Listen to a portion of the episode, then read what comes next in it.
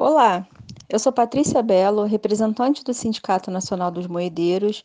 Estou aqui para trazer algumas informações sobre o novo modelo de avaliação de desempenho da Casa da Moeda e propor uma reflexão sobre o tema.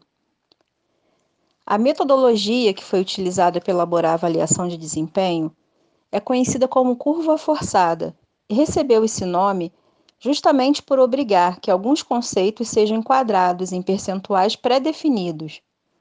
No caso da CMB, significa dizer que, compulsoriamente, os gestores deverão atribuir às suas equipes apenas 5% de conceito supera, 75% do conceito atende e, pasme, 20% do conceito não atende ou atende parcialmente, ainda que sua percepção seja diferente disso. A avaliação será dividida também da seguinte forma: peso de 50% para a parte objetiva, composta de 3 questões, e os outros 50% serão resultado das avaliações da parte comportamental, composta por 4 questões. Porém, a distribuição dos conceitos nas questões comportamentais está condicionada ao conceito médio resultante da parte objetiva. Caso essa média aponte para o resultado não atende ou atende parcialmente, o gestor deverá avaliar os critérios 1, 2 e 4 dos fatores comportamentais no mesmo conceito, mesmo que a realidade dos fatos aponte para um resultado melhor.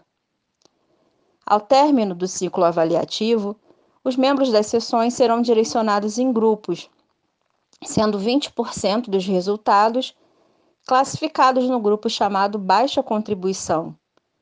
Os membros desse grupo formarão um único grupo, considerando toda a CMB, e após a média dos resultados desses integrantes será estabelecida uma nota de corte.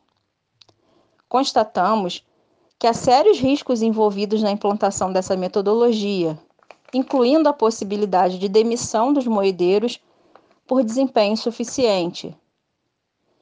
Isso já está previsto na norma que regulamenta o tema, publicada recentemente em 1º de julho desse ano e, portanto, já vigente.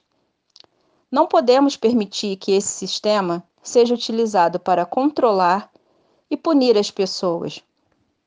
É um insulto também à competência dos gestores por privá-los do direito de exercerem uma avaliação da equipe baseado no histórico de resultados e através de sua livre convicção motivada.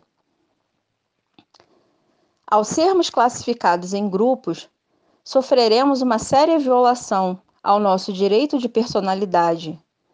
Seremos estigmatizados e rotulados, como se fôssemos produtos numa prateleira de mercado. A metodologia de avaliação de desempenho por curva forçada já foi abandonada há décadas por várias empresas, devido aos desgastes que ocorreram na relação entre os empregadores, lideranças e colaboradores, incluindo o surgimento de doenças como a depressão. Não podemos permitir que sejamos tratados como cobaias de laboratório. A Casa da Moeda do Brasil é uma empresa pública tricentenária reconhecida pela sua excelência. Se somos referência mundial naquilo que fazemos, é porque existem pessoas conduzindo os processos técnicos, administrativos e de produção.